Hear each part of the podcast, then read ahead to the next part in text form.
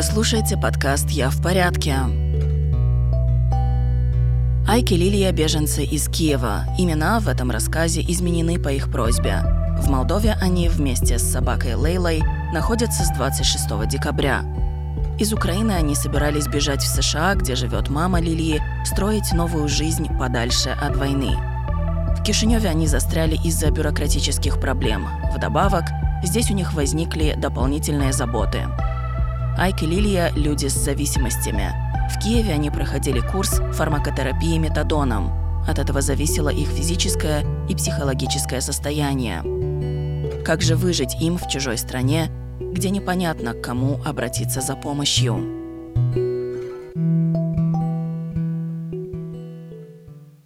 Их план добраться в Америку был довольно прост.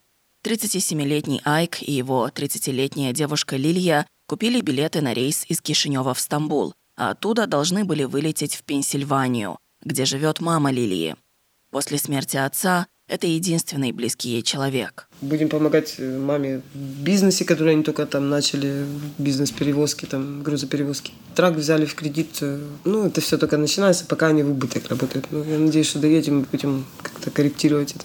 Никто из них даже не думал расставаться с Лейлой, собакой, подобранной на улице и преданной им вот уже 8 лет. У нее черные глаза, пестрая шерсть, забавно свисающие уши вокруг милой мордочки.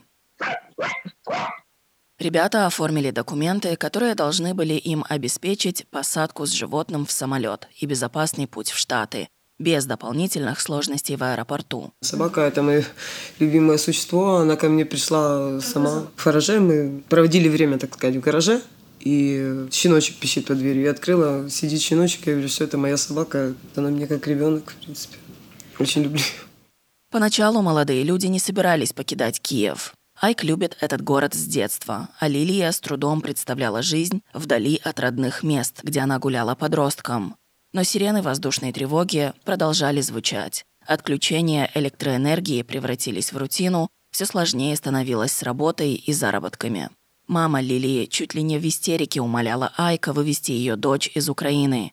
Лилия чувствовала, что становится все труднее справляться с хаосом, который захлестнул их с первого дня войны. Три часа ночи, я помню, что я пошла в туалет, и на туалете я услышала такой звук, как прилетела ракета между, ну, над нами, над домом. Это как раз, получается, у нас крайний район, и сразу вот Бровары, куда она прилетела. Очень было слышно. И все, у меня началась паника, потому что это первый раз в жизни я такое что видел, слышал, все, сразу начала там собирать какие-то вещи, руки трусились. Было страшно. Потом э, буквально через два дня мы вышли с утра пить кофе, выгуливать собаку, и пролетело два истребителя над головой, тоже меня чуть не вырвало там. В апреле прошлого года власти США упростили порядок получения статуса беженца для украинцев. Для героев нашей истории это стало знаком того, что пора перебираться за океан, оставив позади воспоминания, друзей и любимый Киев. Они отправились в путь в конце декабря, но помимо рисков, с которыми обычно сталкиваются люди, бегущие от кровопролитной войны, у Айка и Лилии была еще одна забота. Эта поездка ставила под угрозу процесс излечения от зависимости. Айк родился в советской Армении. Высокий, стройный мужчина говорит, что обычно никто не догадывается, откуда он родом, поскольку он совсем не похож на типичного армянина. Он носит бейсболку и большие очки-авиаторы в проволочной оправе, популярные в 70-х годах. Одет во все черное, похож на парня, любителя клубной электронной музыки в Берлине. Первое его воспоминание в Армении, да и в принципе одно из первых воспоминаний в жизни землетрясение, случившееся 7 декабря 1988 года. Трагедия катастрофических масштабов за 30 секунд уничтожила почти всю северную часть республики. Волна, вызванная землетрясением, обогнула планету. По оценкам специалистов, во время землетрясения в эпицентре выделилась энергия, эквивалентная взрыву 10 атомных бомб – каждая из которых аналогична той, что была сброшена на Хиросиму в 1945 году. Мне было три года, но я хорошо помню, да, как перекатился по полу, после чего меня взяли на руки, вывели на улицу, как все выбежали. И буквально через 20 минут уже все небо было в вертолетах спасательных.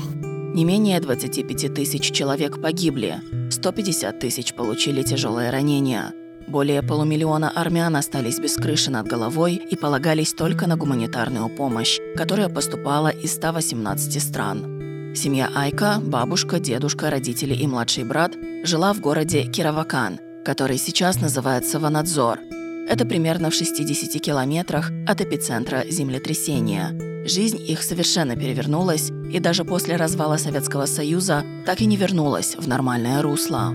Жизнь настолько усложнилась, что, э, например, уроки в школе э, шли в маленьких домиках железных, потому что уже из-за землетрясения все школы из э, больших зданий перевели в уличные временные такие домики, как контейнеры, в которых делали классы. По вечерам под свечками делали уроки, потому что не было электричества совершенно. Армения обрела независимость и обросла новыми проблемами, как и многие бывшие советские республики. Люди жили в нищете и неопределенности – Родители Айка понимали, что в таких условиях воспитывать детей невозможно. Айку было 6 лет. В тот год или в те месяцы хотел очень сильно пистолет на липучках, и мне его не покупали почему-то. Ну, наверное, что-то было с финансами, возможно, а может, просто не хотели баловать. И в какой-то прекрасный день мне вдруг говорят, что сегодня идем вот в магазин за твоим пистолетом. Я удивился, немножко даже насторожился, но пошел. Купили этот пистолет, пришли домой, и я давай его там на разные поверхности стрелять, в разные поверхности, там, в ковер, в стену, там, смотреть, к чему липнет, к чему, ну, изучал мир. И в процессе игры я вдруг заметил, что как-то стало тише дома. И потом, когда уже наигрался этим пистолетом, начал искать родителей, нашел только бабушку и деда. Вот. Даже, по-моему, только бабушку, так дед поехал их провожать. Ну и мне сказали, что родители уехали сначала на пару дней, потом объяснили, что на недельку, потом на месяц, а потом уже они позвонили уже из Киева и начали мне объяснять, что мне нужно набраться терпения, подождать. Ему больно вспоминать то время. Он избегает обсуждать это с родителями. И Айк никогда не забудет тот день, когда его родители вернулись, чтобы забрать его из Армении от бабушки и дедушки. В один прекрасный день я проснулся, и у меня надо мной стоит мой отец. Это был, наверное, самый счастливый день в моей жизни. Они вернулись. Вообще они мне говорят, что даже и полгода ну, это все не затянулось. Они говорят, там было там, 4-5 месяцев. Но мне кажется, как будто их не было года три. Через полгода родители привезли Айка в Киев, где они уже устроились с младшим сыном. Мама вернулась к преподаванию армянского языка, а отец со временем занялся бизнесом. Для Айка Киев стал домом – там он понял, что такое горячая вода из крана, как свет включается всякий раз, когда щелкаешь выключателем, и каково это покупать любые продукты в магазинах. Говорит, что стоя в очереди за хлебом, он усвоил важный жизненный урок.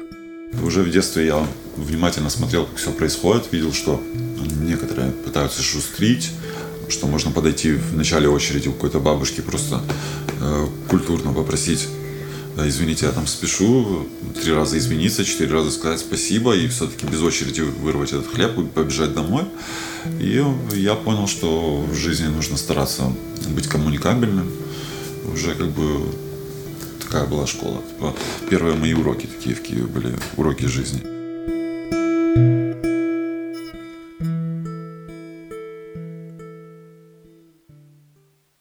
Лилия – коренная киевлянка – она любит свой город, исследовала его с детства, бесстрашно и с безграничным любопытством. Особенно любила центральный район, Печерский, который находится совсем близко от главного проспекта украинской столицы, Крещатика, многолюдного и шумного.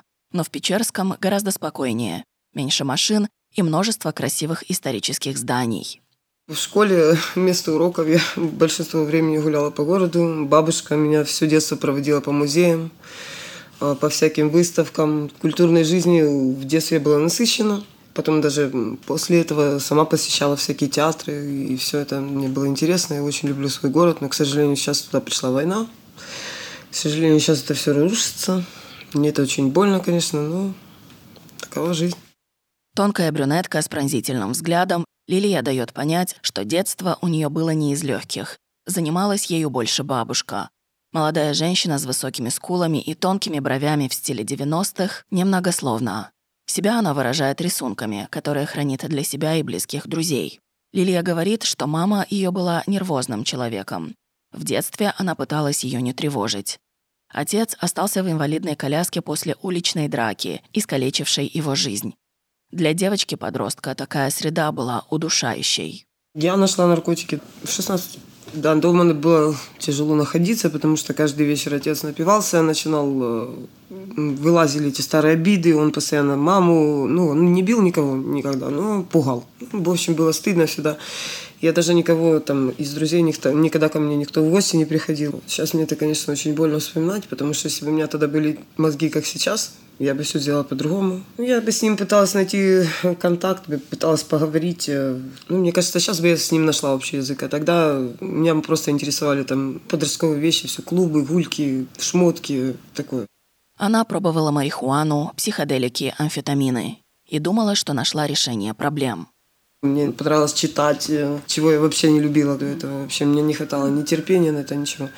А потом мне так все это начало увлекать, и я поняла, что это как бы мое, это то, что мне не хватало вообще, как бы для того, чтобы жить нормально.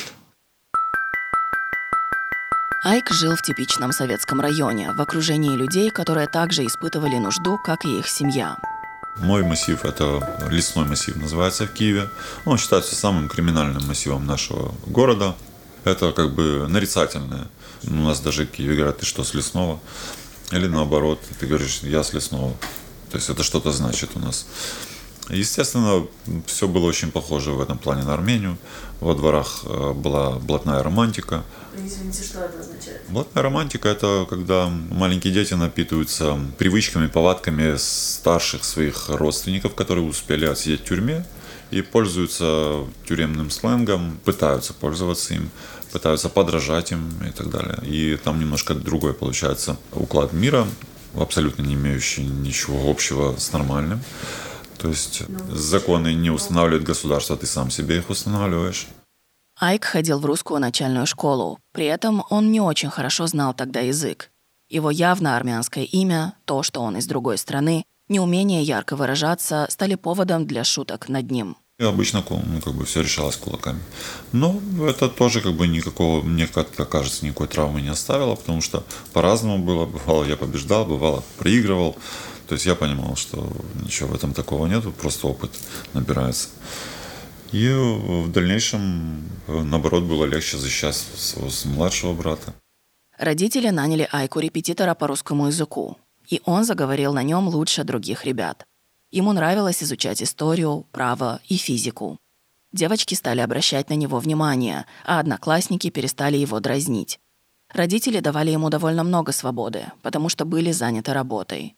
У Айка появился первый близкий друг. Он был тихим, из интеллигентной семьи, с хорошим музыкальным вкусом. Они играли в футбол на игровой приставке и слушали Cypress Hill, американскую хип-хоп группу.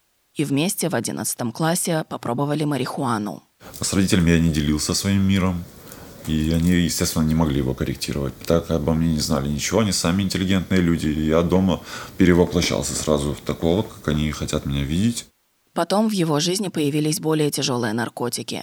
В те времена опиоидные болеутоляющие были дешевыми. Их легко можно было найти в местных аптеках, а если приплатить чуть больше, можно было их купить без рецепта, даже будучи несовершеннолетним. Этим ребята и были заняты после уроков. В 17 лет Айк уже умел синтезировать метамфетамин, психостимулирующий препарат, вызывающий эйфорию и возбуждение, но и острое привыкание, которое может возникнуть уже после первого употребления. Свое совершеннолетие парень отпраздновал дозой метамфетамина внутривенно. Один из друзей пытался его переубедить. Он меня всю дорогу отговаривал, говорил, ты же понимаешь, что ты делаешь что это на всю жизнь. И я говорил, да, Леша, я понимаю, я осознанно этот шаг делаю. Мне интересно. Мне просто интересно и все. Я изучал таким образом мир. Из-за того, что мне больше ничего общество не предлагало, так как у нас спортивных площадок было меньше, чем аптек, не было ни одного футбольного поля. Мы в футбол играли ну, на асфальте, на стоянках для автомобилей. Или же, например, в саду перед домом, между деревьями. Ну, как бы не было ничего, чем может увлечься молодежь. После приема наркотика эйфория захлестывала Айка на несколько минут. Затем волна спадала. Расплачивался он за это не слабо. Бессонница, физическое истощение, ухудшение памяти. Он знал, что будет жалеть об этом шаге всю оставшуюся жизнь. Я уже понял, что нужно останавливаться еще когда на этапе метамфетамина. Я уже тогда э, писал сам себе записки, что вот когда тебя там попустят, ну, пройдет действие наркотика, ты помнишь, что ты вот думал об этом, что ты хотел бросить, не повторяя этого. Но была очень сильная психологическая зависимость. Хотелось вот этого ощущения. Ты вроде бы и решил, что сегодня ты точно не употребляешь, и вообще ты бросаешь. Но малейший стресс, и ты как бы думаешь, горе оно все синим пламенем. Когда его ровесники начали поступать в университеты, Айк выяснил, что лишен такой возможности. Родители привезли его в Украину нелегально и так и не оформили нужные документы. И если это не было большой проблемой в его повседневной жизни, поступить на юридический факультет, как он мечтал, было нереально. Лилия и Айк познакомились в гостях у общих друзей 7 лет назад. Причем, что первый раз у нас как бы общение не сложилось.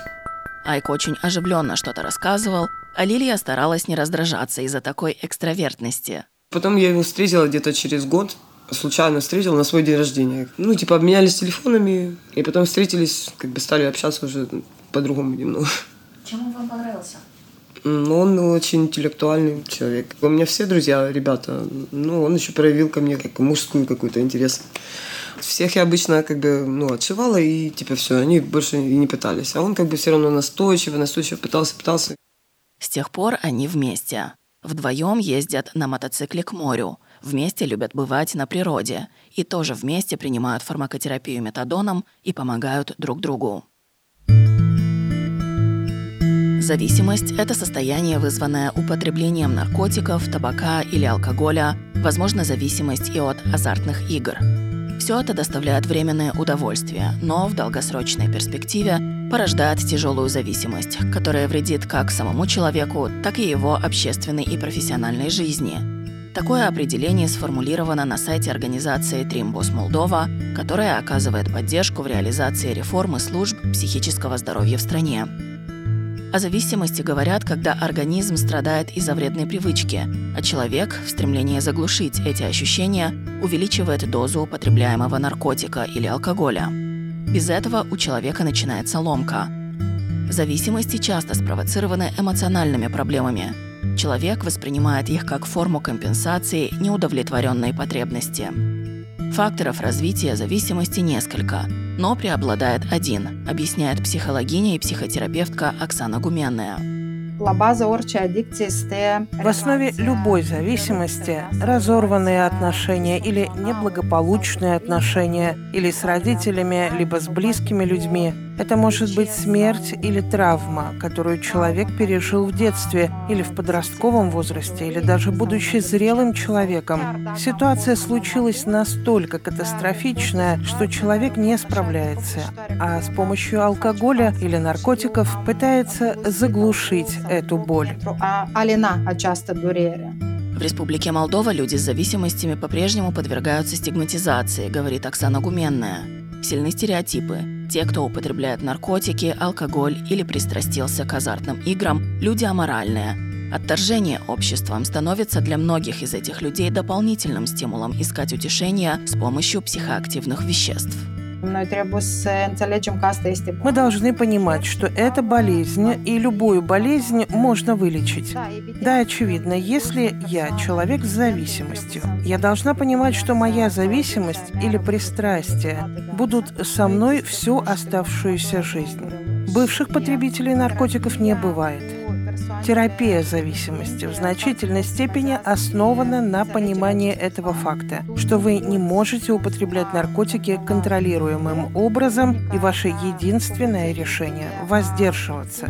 Вы должны понимать, что даже мизерная доза вернет вас к болезни. Если людей, употребляющих наркотики, общество примет, то у них будет больше шансов жить в социуме и не прибегать к наркотикам. Societatea și de a nu recădea în folosirea drogurilor.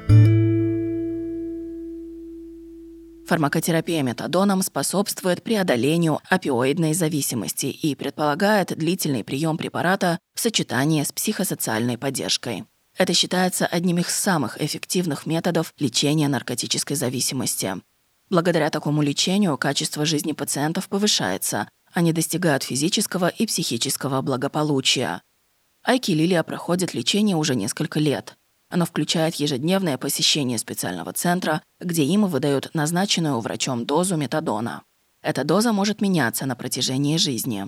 Я как бы все время пытаюсь его понижать, но доходит до какой-то определенной дозировки, ниже которой мне не получается понизиться. И как бы попытаться полностью от него отказаться. У меня были несколько попыток, но они все заканчивались безуспешно.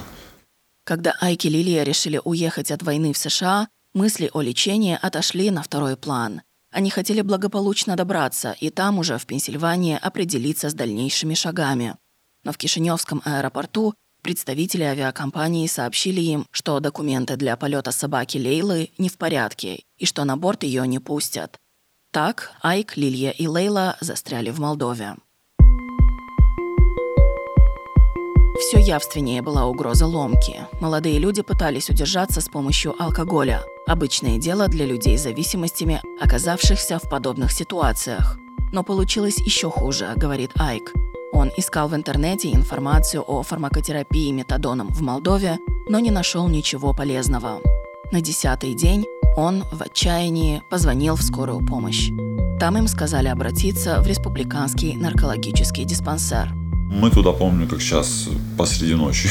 Ну, не, не ночи, где-то часов 8 вечера приехали. На нас посмотрели удивленными глазами. Сказали, что, ребята, вы, во-первых, очень поздно пришли. И вообще вам не к нам сначала, а вам туда-то, туда-то. И потом после этого уже как бы там побываете, придете к нам. Нам было настолько плохо, что мы себе не представляли, как мы это все пройдем.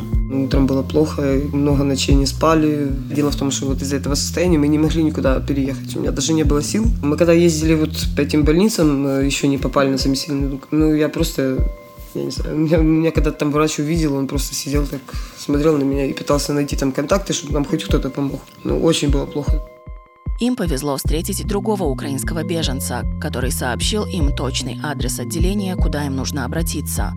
Там они пообщались со специалистами, которые удостоверились, что они получают метадон, проверили продолжительность терапии и согласованные с врачом дозы. Затем их направили к наркологу. Где-то в течение нескольких дней методом проб она вывела нас на устраивающую нас дозировку, чтобы мы могли нормально спать и э, заниматься своими повседневными делами. Так как у нас э, предстоит перелет, нам нужно оформлять документы для собаки, чтобы ее пустили на рейс. И мы не могли попросту этим всем заниматься из-за плохого, очень, плохого самочувствия. И э, вот мы уже туда, получается, ходим неделю. Около 317 тысяч жителей Украины регулярно употребляют инъекционные наркотики. В январе прошлого года почти 15 тысяч из них получали заместительные опиаты, такие как метадон и бупренорфин.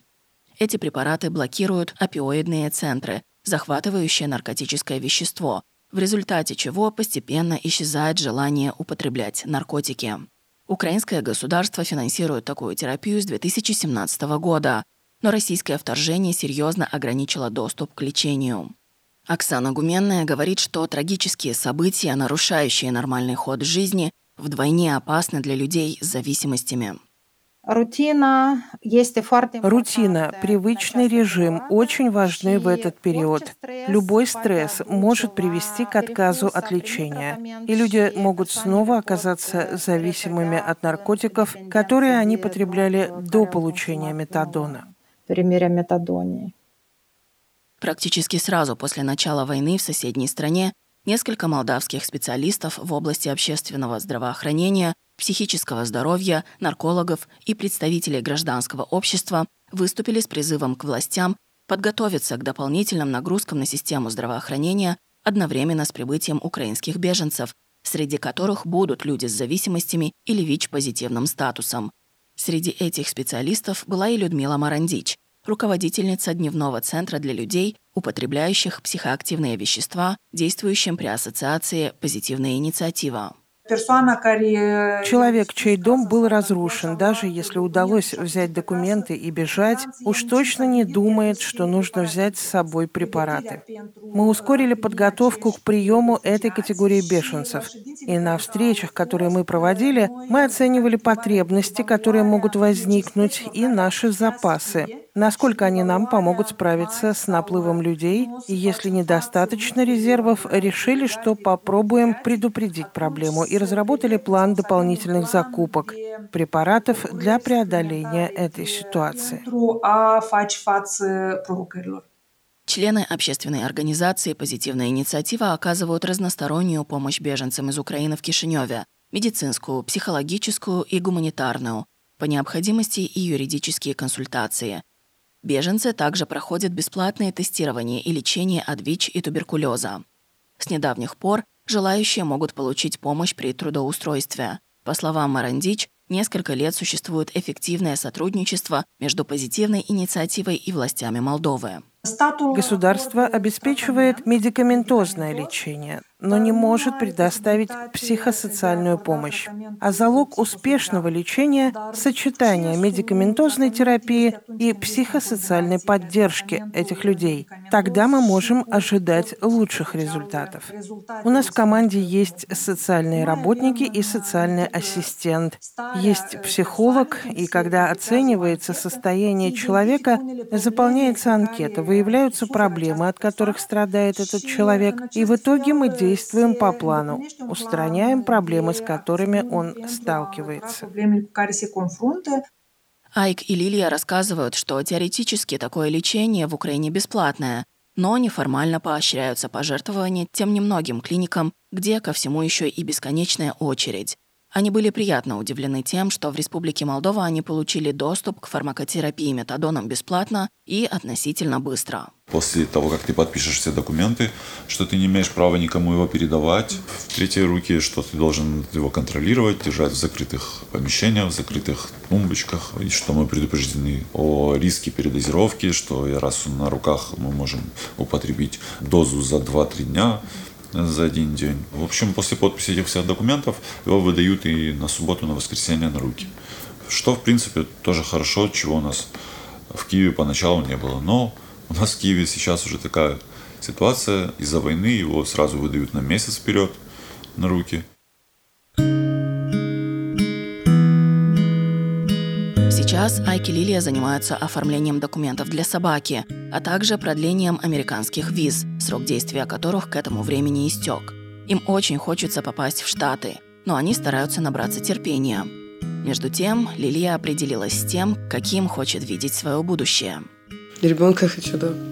Конечно, с этим всем завязать хочется детей, да. Ну, раньше я думала, я помню еще буквально ну, 3-4 года назад, я думала, не хочу детей, как еще там ходик погулять, повисеть, вот, поупотреблять. Сейчас я вообще уже ничего в этом хорошего не вижу, как бы хочется от этого отойти.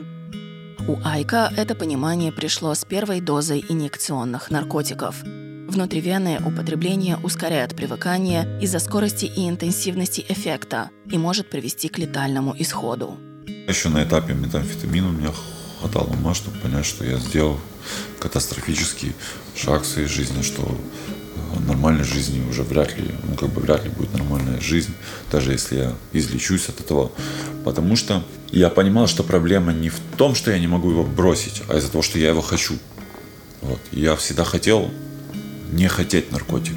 Не бросить его, а не хотеть его. Чтобы не употреблять, потому что я его не хочу. Вот. Поэтому никогда так у меня не получалось, чтобы я его не хотел. О том периоде жизни он вспоминает с нескрываемым сожалением. Без сомнений, наркотическая зависимость разрушила его здоровье, нарушила память. И последнее, но не менее важное, Айка говорит, что все это убило его мечту получить высшее образование. Мой опыт и что я с первого дня, как начал употреблять наркотики, понял, что я попал в западню, скажем так. Я всю жизнь пытался из них выбраться. Всю жизнь. И я понимаю прекрасно, что такое высокая доза, и э, я это проходил в своей жизни. И стараюсь всегда э, не доводить до этого дела, потому что я знаю, что то, что должно быть в кавычках приятно, может стать мучительно неприятно. И все это зависит от того, как ты к этому подойдешь. В любом случае, это, конечно, зло. В любом случае, и маленькая доза наркотиков – это зло, и большая – это большое зло. Э, никому не рекомендую, никому не желаю никогда в жизни попадать в эту западню.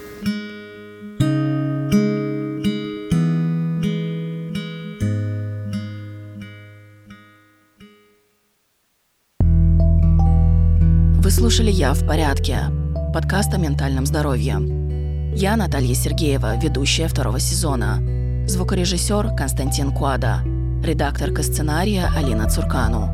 Иллюстрации к эпизоду создала Наталья Романчук.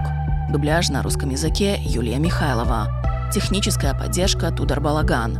Авторы оригинальной звуковой дорожки Андрей Тяка и Лилиан Северин. Соавторка проекта Виктория Колесник. Особую благодарность выражаем Ассоциации «Позитивная инициатива» за помощь в создании эпизода. Вы можете слушать подкаст «Я в порядке» на всех подкаст-платформах Apple Podcasts, Google Podcasts, Spotify и YouTube. Подписывайтесь на нас в Facebook и Instagram, чтобы не пропустить новые эпизоды. Повсюду Сундбиня подкаст. Первый сезон доступен на сайте sundbiня.md. Там же можно подписаться на нашу рассылку. Подкаст «Я в порядке» является частью проекта «Молодые люди. Ответственные лидеры», реализуемого молодежной сетью равных наставников YPR Молдова при поддержке Oxfam. Высказанные мнения являются нашими собственными и не обязательно отражают точку зрения доноров. До встречи!